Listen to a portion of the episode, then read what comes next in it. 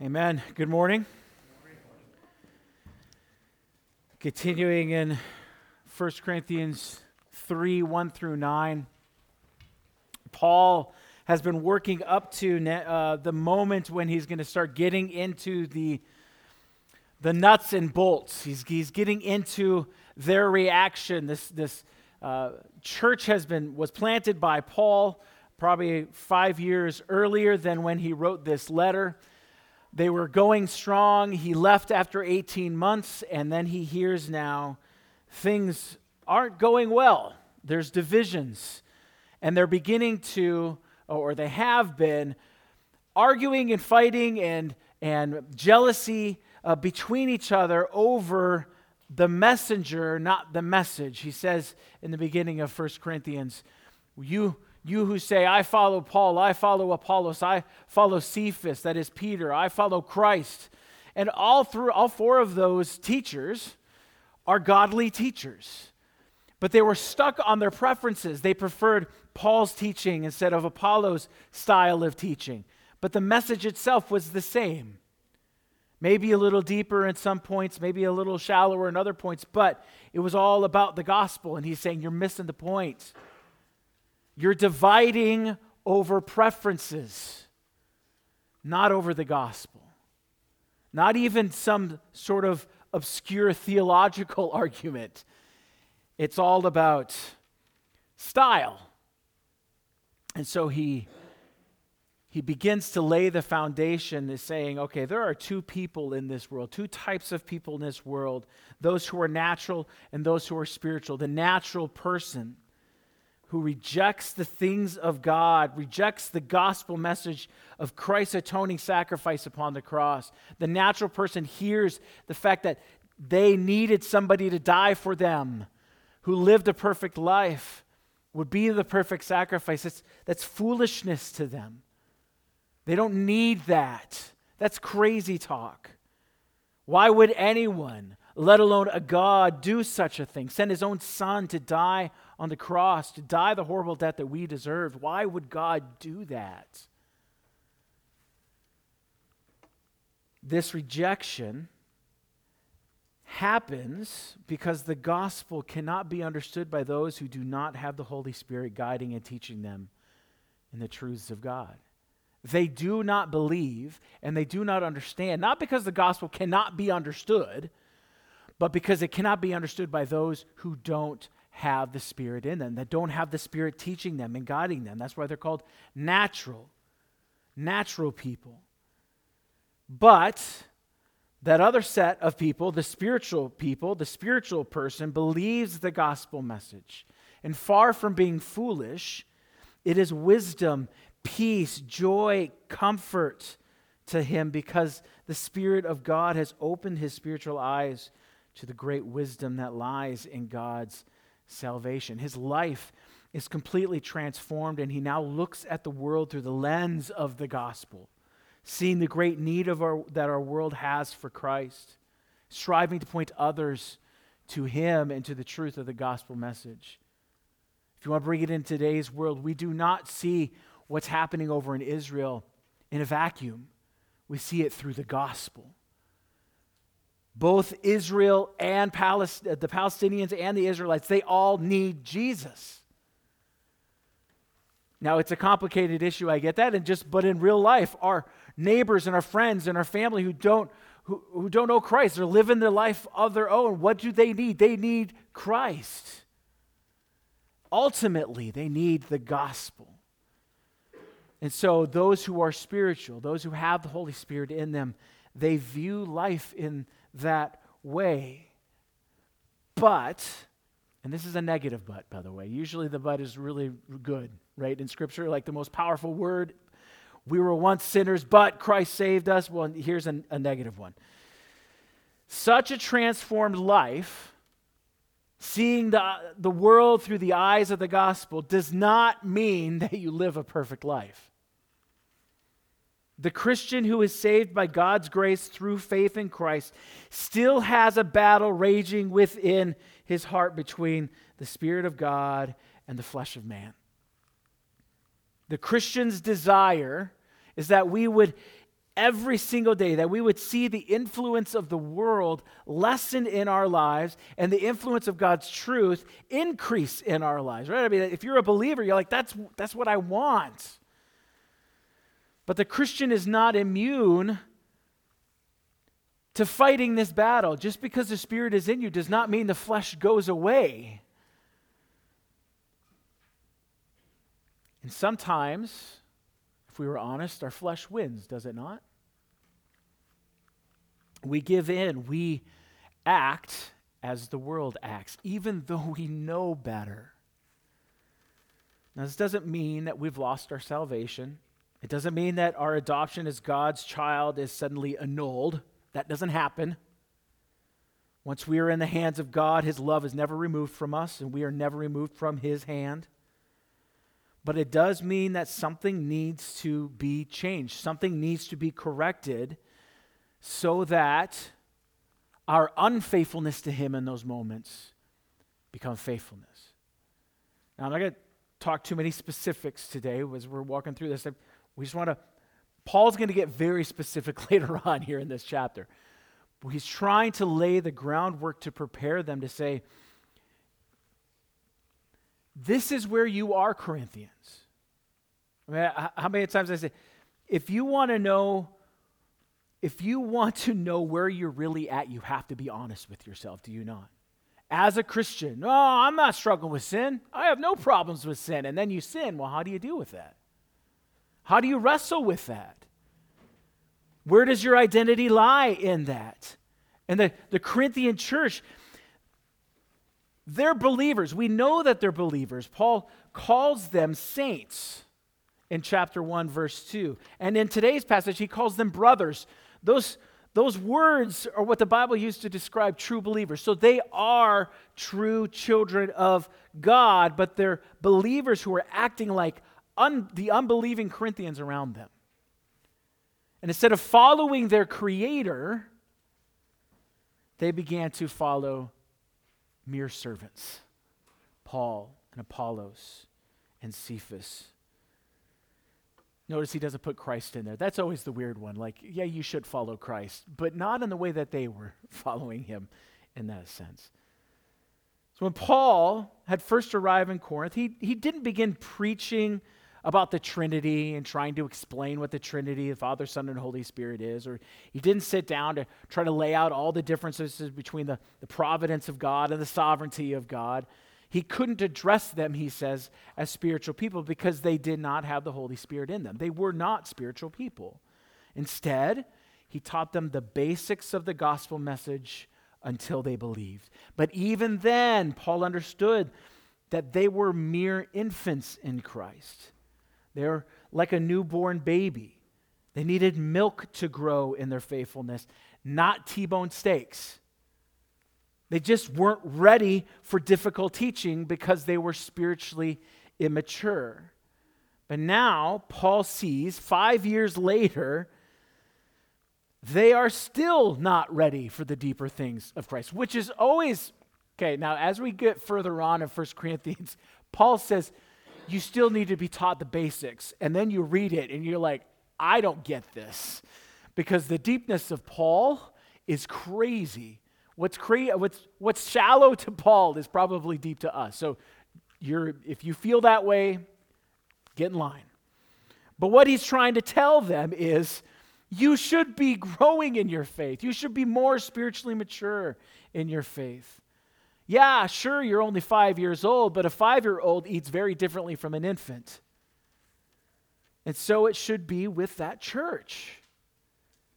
They should be eating solid spiritual food, but they're not. They're still of the flesh, he says. That is, they're still acting like the world. How? Well, because jealousy and strife were among them. There were rivalries that had become so entrenched in the church that divisions and conflict began to arise. In other words, their actions were consistent with their flesh. They were merely behaving as humans behave, not in a godly way, in a human way. And what was the cause of that jealousy and strife? Again, their preferences of Paul's style of teaching over Apollos's or Peter's over Christ's. That revealed to Paul that their spiritual growth had become stunted and that they needed to go back to the basics. He needed to go back to the basics with them. Now, bring it into a modern sense.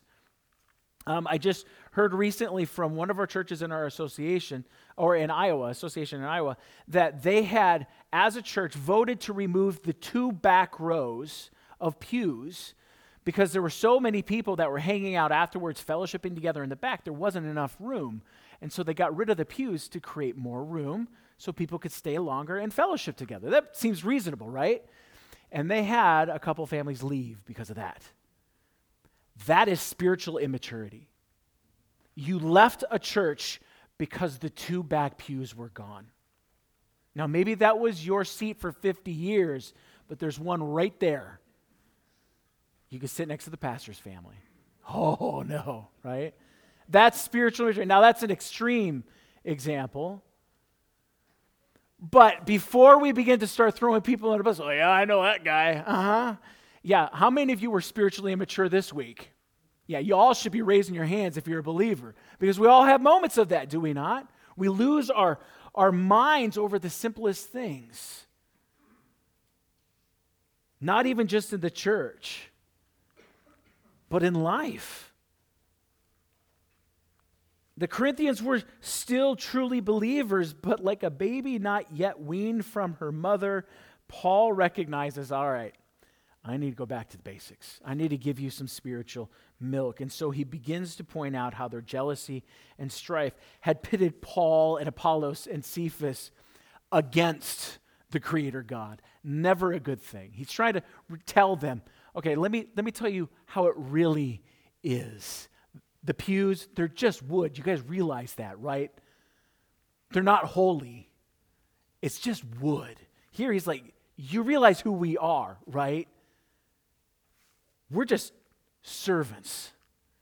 So he gives, in verses 5 through 8, he gives four comparisons between these servants, Paul and Apollos specifically, and the Creator, God. He says, we are but servants through whom the Corinthians believe, through whom you believe. A servant is a slave, one who is totally responsible to and dependent upon another person. In this case, Paul and Apollos are slaves of God. They do what he asks.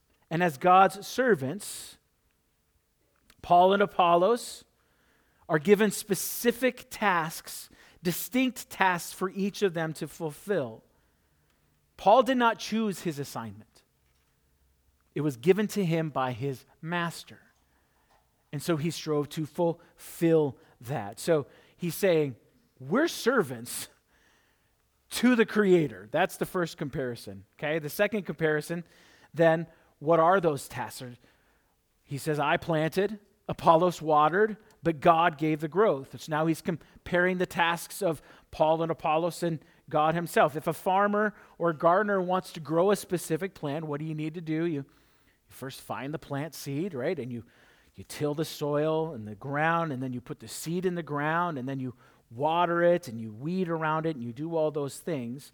Well, Paul planted the seed of the gospel message in the ground of the hearts of the Corinthians, but it was Apollos who watered that seed. It was Apollos who discipled the Corinthians in the faith. Paul's work was just as important as Apollos's, and vice versa. A seed that's planted but receives no water does what? Dies. But if there is no seed to water, then you can water the ground all you want. You ain't going to have that plant grow up. You're probably going to have weeds, right? So both are important. Both are vital for fruitfulness. Paul and Apollos may have completed the tasks assigned to them, but God was the one who made that seed grow. We tend to think of plants growing in like a strictly scientific sense, right? If I do this and then I do that, then the plant will grow. Maybe a little less than other years and maybe a little more than other years, but scientifically that makes sense, right? But farmers know, and you could probably talk to them now, that You could do all the work that's necessary. You can get the exact right amount of water and sun and heat and humidity, but you can't will that plant to go. The farmer has nothing to do with the growing of that plant. Ultimately, that's up to God. And so Paul and Apollos, they simply did the tasks. God's the one who blessed those tasks and made the faith of the Corinthians grow. Now, the third comparison then reinforces that when he says, neither he who plants, that is Paul, neither he who waters, Apollos, is anything. Now, Paul is not nothing. He is arguably one of the greatest missionaries in all of church history, but Paul isn't comparing himself to Apollos, and he's not comparing himself to the Corinthians. He's comparing himself to God. And as great as Paul may be from a human perspective, he is simply nothing compared to God who created the universe. Paul may be a great planter. Apollos is a wonderful waterer. I think that's the way you would say that. But both of them are terrible growers because it's only God who gives the growth. It's only God who causes the gospel message to take root and bear fruit in the hearts and the lives of those who believe. And in his fourth comparison then, in verse 8, Paul says that he and Apollos, they are one, meaning that as God's servants, they are united in their desire and their goal for the gospel to be heard and believed. There's no competition between them, because they're going to receive their wages according to their labor. Paul's not going to receive any rewards because of what Apollos did. God just says, Paul, are you being faithful to what I've called you to? If you're a believer, I had to learn this the hard way, that yes, God demands obedience and perfection, but ultimately, what does he desire? He doesn't desire for you to be this person or that person or do this or do that if he hasn't called you to that. He's called you to be faithful. Be faithful to his word, be faithful to his commands, be faithful to his call to us as Christians. Are we being faithful? Paul saying, I've been faithful. Paul and Apollos, We've been assigned a specific task in your life, Corinthians. And so we're going to be rewarded according to the accomplishment of that task. Now, all of this, why would the church of Corinth be putting such an emphasis on the servants who were simply doing an assigned task? Why would you be following us, Paul is saying? Why would you be following men who, in comparison to our master, are nothing? And so his point is this. You can get into it like, okay, well, what's my task and what's this day? Okay, that's a great conversation. This is Paul's main point. Why are you following me?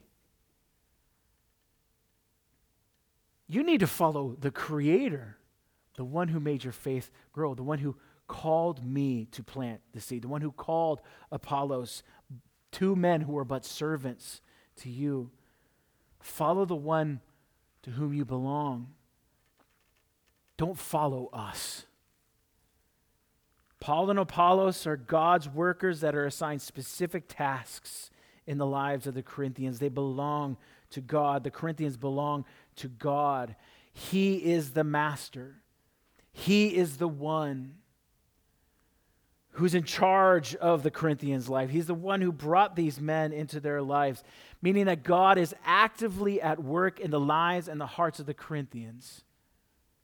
The fact that Paul is writing this letter is revealing to them, hey, God has not forgotten you. You may have slipped in your faithfulness to him. You may have started to live the life of the flesh, a sinful life like the world does, forgotten who God is. But God hasn't forgotten who you are. You are his. And he's now commanding me and tasking me with writing this very difficult letter to you, to call you out on this and to say, stop. Remember who you follow. Remember who you belong to. God is still at work in your life, Corinthians. Let go of your preferences. Grow in your faith. And that truth is the same for us today who are the church. God is the master and Lord of his field. That is us, the church. And he alone is worthy of our devotion and glory.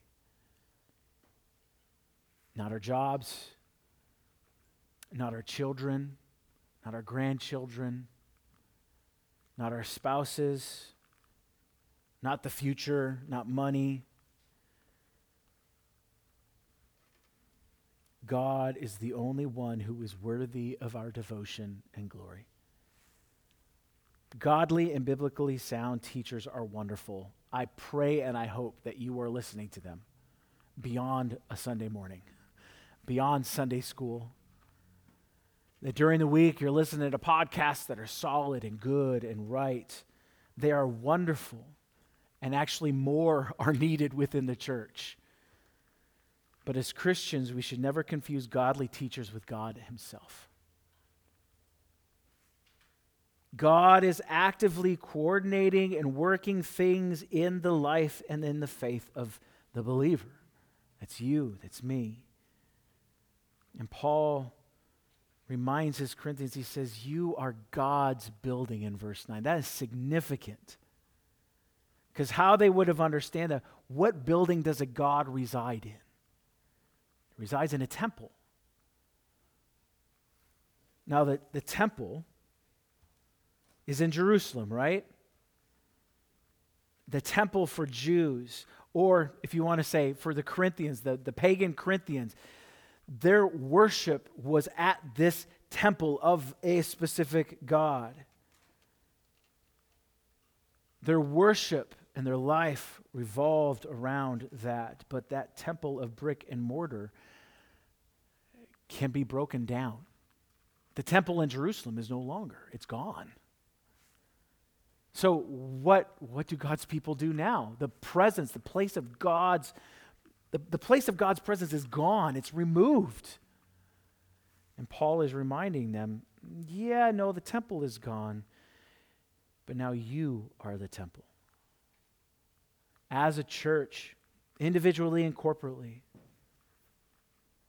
we are the temple of God, and as his temple, we are called to follow him and to praise him, to honor him, to love him with all of our hearts, minds, and souls.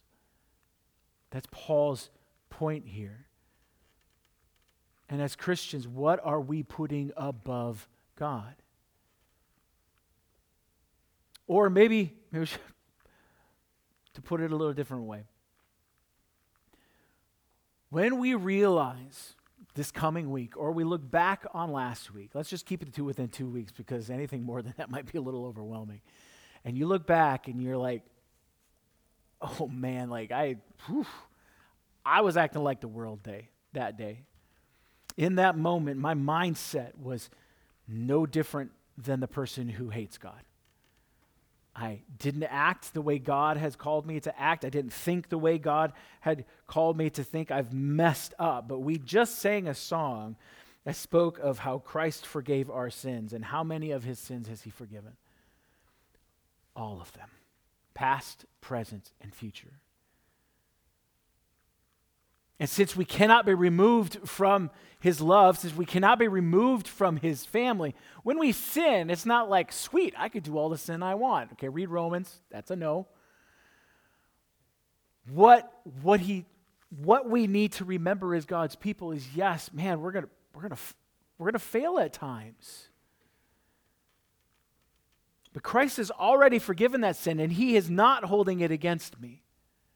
Now, that doesn't mean I should just ignore it. What it means is I need to confess that sin to God. I need to make my relationship has been hurt.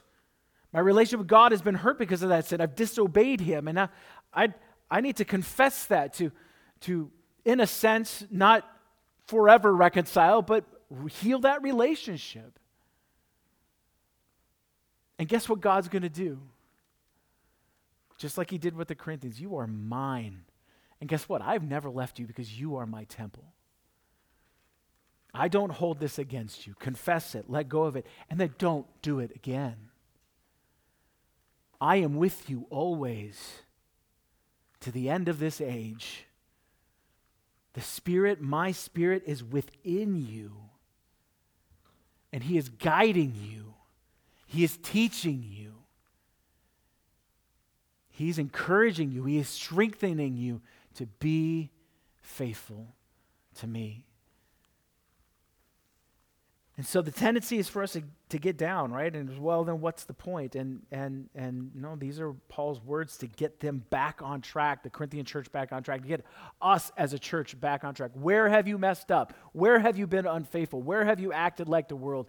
Confess it, and then bask in the love and the joy that is in Christ, the Spirit living within us, God guiding us and taking care of us. And through that realization that even when I mess up, even when I sin against Him, when I confess my sins to Him, I am reminded that He is the only one worthy of my praise. He's the only one who's worthy of my praise. Don't follow Mark. Don't follow Elm Creek. Don't follow whatever teacher. In the sense of, listen to them, but they are mere servants of the master. Follow the master. Don't follow the servants. The servants will always let you down. So may we as a church show such devotion and glory to Him. Not to earn His love, because remember, we're already saved. It's because He loves us. And it's to give Him what He deserves and that we already know is true, that He is worthy of such praise and honor. Father, I pray for us this morning as we wrestle with the sin in our hearts, as we wrestle with our past, and as we anticipate how are we going to mess up in the future, God, that these words would come to mind. We are your temple. We are your building. We are your field. And that you have not forgotten us. You are actively working. You are sending waterers and weeders and people to till the soil. And you are doing all of that work. Paul is showing us, God, that he is doing the task and he is stepping aside to let you have all of the glory. Father, may we do that. May we be reminded of that. And may we remember that you are the only one who is worthy of our glory. And when we remember that you have forgiven us, may our praise for you grow evermore. We ask this, Father, that you would do this in our hearts, that you would make this a reality this week for us, and that we would bask in the joy that is you. And the truths that you have given us of your Son, that we are saved and we are your people. You determine our identity. And you are working on us, God, until the day we die. We ask this in your precious name. Amen.